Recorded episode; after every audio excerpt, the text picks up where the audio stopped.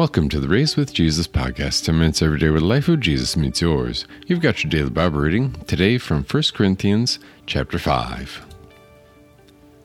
1 Corinthians 5. It is actually reported that there is sexual immorality among you, and it is a kind of sexual immorality that not even the Gentiles practice. A man has his father's wife. Yet you are proud. Shouldn't you have been filled with sorrow so that the man who did this deed would be removed from among you? Even though I am absent in body, I am present in spirit, and as one who is present, I have already decided about the man who has done such a thing. In the name of our Lord Jesus Christ, when you are gathered together and my spirit is there, along with the power of our Lord Jesus, hand this man over to Satan for the destruction of the flesh, so that the spirit may be saved on the day of the Lord Jesus. Your boasting is not good. Do you not know that a little yeast leavens the whole batch of dough? Purge out the old yeast, so that you may be a new batch, just as you are, unleavened. For our Passover lamb has been sacrificed, namely Christ. So let us keep celebrating the festival, not with the old yeast, not with the yeast of malice and wickedness, but with the unleavened bread of sincerity and truth. When I wrote to you in my letter not to associate with the sexually immoral, I did not at all mean the sexually immoral people of this world, or the greedy and swindlers or idolaters, for then you would have to leave the world. But in this situation, I wrote to you not to associate with anyone who is called a brother, if he is sexually immoral, or greedy, or an idolater, or verbally abusive, or a drunkard, or a swindler. Do not even eat with such a person. For what business is it of mine to judge people outside the church? Do you not judge those inside? God will judge the people outside the church. Remove the wicked man from among yourselves. This is the word of our God. As Paul continues discussing the problems, the issues that need correcting here at Corinth, he begins with probably, well, they're all pretty major, but this one is of such a sort that even the Gentiles do not even practice. This man was sleeping with likely his stepmother. Um, he is described as his father's wife. So, probably not his biological mother, but that does not make it correct, obviously. Um, it just makes it slightly less repulsive. And what Paul is saying here is that is that this is the time to carry out church discipline. They were proud. They were saying, "Well, aren't we? Aren't we forward thinking? Aren't we loving? Aren't we? Um, don't we have open minds about these things?" And Paul says, "Yet you are proud. Shouldn't you have been filled with sorrow, so that the man who did this deed would be removed from among you?" And the contrast with when he, he refers to the Gentiles in verse 1, obviously remember that the Corinthians are Gentiles. They are Greeks down there in the city of Corinth. For the most part, they are Greek. And um, and when Paul says that, he reminds them that they have been called to a new life, that you are you are Christian as your primary identification, not Gentile, not Corinthian, not Greek, but Christian. And he says that these these Corinthians were even happy and applauding this relationship as something that, that said, Hey, aren't we aren't we forward thinking? And Paul says, You should have been filled with sorrow. And so now is the time for church discipline. And you notice that the Corinthians had substituted their own concept of love in, in place of God's concept of love. They had substituted their own concept of, of goodness in place of God's concept of goodness. And that's the way it always works, doesn't it? Where we have we have our own concept of or idea that we put in place of God's. And we say, well, I'm living up to it. I'm, li- I'm living up to this idea of love but we define it in terms that fit our circumstance. And there's a there's another warning here. The Corinthians had fallen into what we call the what I call at least the antinomian trap. Antinomianism is that idea of throwing out God's law. Anti meaning against, and nomos meaning the the Greek term for law. So antinomianism um, wants to say that you can't have you can't have a God who actually condemns sin or says that something is wrong. You have to have a God of love and only of love. And obviously, that's a false dichotomy because love is the fulfillment of the law. Love is a command. Love one another. That is a statement, a command.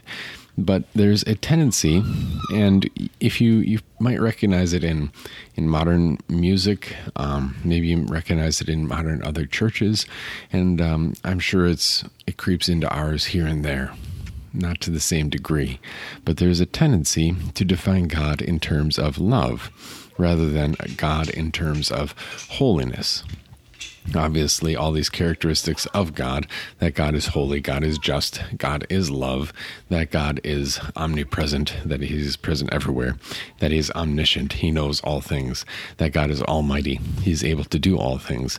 All those things are characteristics of God, but when we come to discussing the relationship of law and gospel, especially as it applies to a person's life, we need to keep those two aspects in mind that love is not purely gospel and holiness is not purely law, that all of God's characteristics are not in contrast with one another, but that God could have been a God of love and sent everyone to hell, right? He already given us the opportunity to live up to the law and earn heaven on our own merit. But in his overwhelming love, God decided to provide another way, the way of the gospel. And even there's no contrast between law and gospel when it comes to God's holiness. God demands holiness, and also God has given us his holiness, his righteousness in the person and work of Jesus Christ. And so here in Corinth, Paul reaches out with this need for Christian discipline. And in that need for Christian discipline, that is a loving thing to do. It is for the good and for the benefit of that man and for the benefit of the congregation. As Paul mentions a couple of times, do you not know that a little yeast leavens the whole batch of dough? Purge out the old yeast. And that statement, still in the first half of the chapter, is echoed even more strongly in the last verse God will judge the people outside the church. Remove the wicked man from among yourselves. So they can't miss what Paul is saying. That Paul is saying that this man, by his confession of walk, by what he is doing, he is denying the Christian faith. And in their confession of walk, that is, as they carry out and practice their doctrine, they need to remove him from their congregation so that that man is not joining his confession of faith with theirs, and in that way tainting or diminishing their own confession of faith and leading others into sin, leading others to think that this isn't a big deal, that, oh, God is love. And so God loves whatever it is that we love. And isn't that the bottom line? That when we talk about a God of love, we need to keep it focused on the God of the Bible and the love shown in the person and work of Jesus Christ. Because there, there you see God's love at its deepest, at its strongest, at its clearest. That even though, even though God could have condemned all people to hell, and still been a God of a God of love because that is one of his essential attributes. Even though that is the case, God in his overwhelming love has given us his son.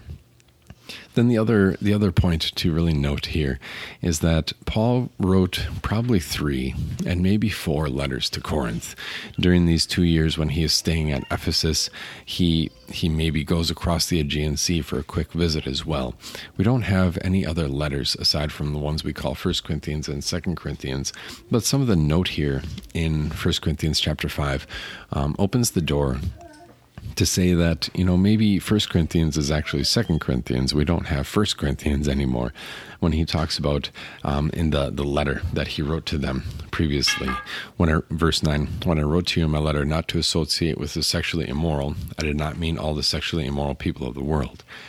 And then in that last paragraph, he talks a little bit about living as living as Christians in a sinful world that when we talk about close associations with people, we express church fellowship with those whose confession is in line with us.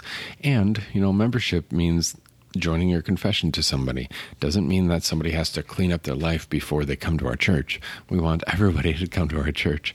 And we trust that Jesus will work through his gospel to create faith and to change that heart.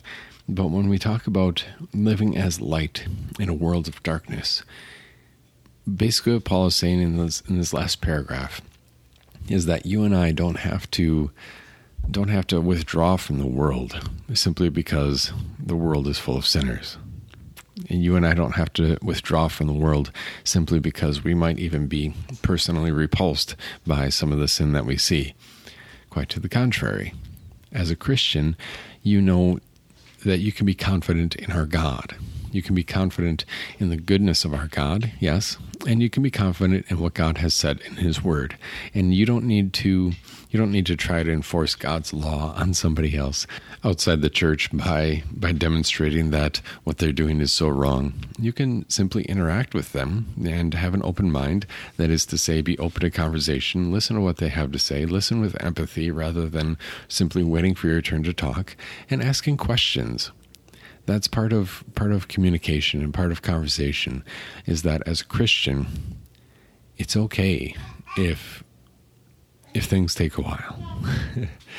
and it's okay if you're talking with somebody who really has no concept of the Christian faith. The very first place that you want to be running is not is not what you should do or what you should not do. It's the cross of Jesus.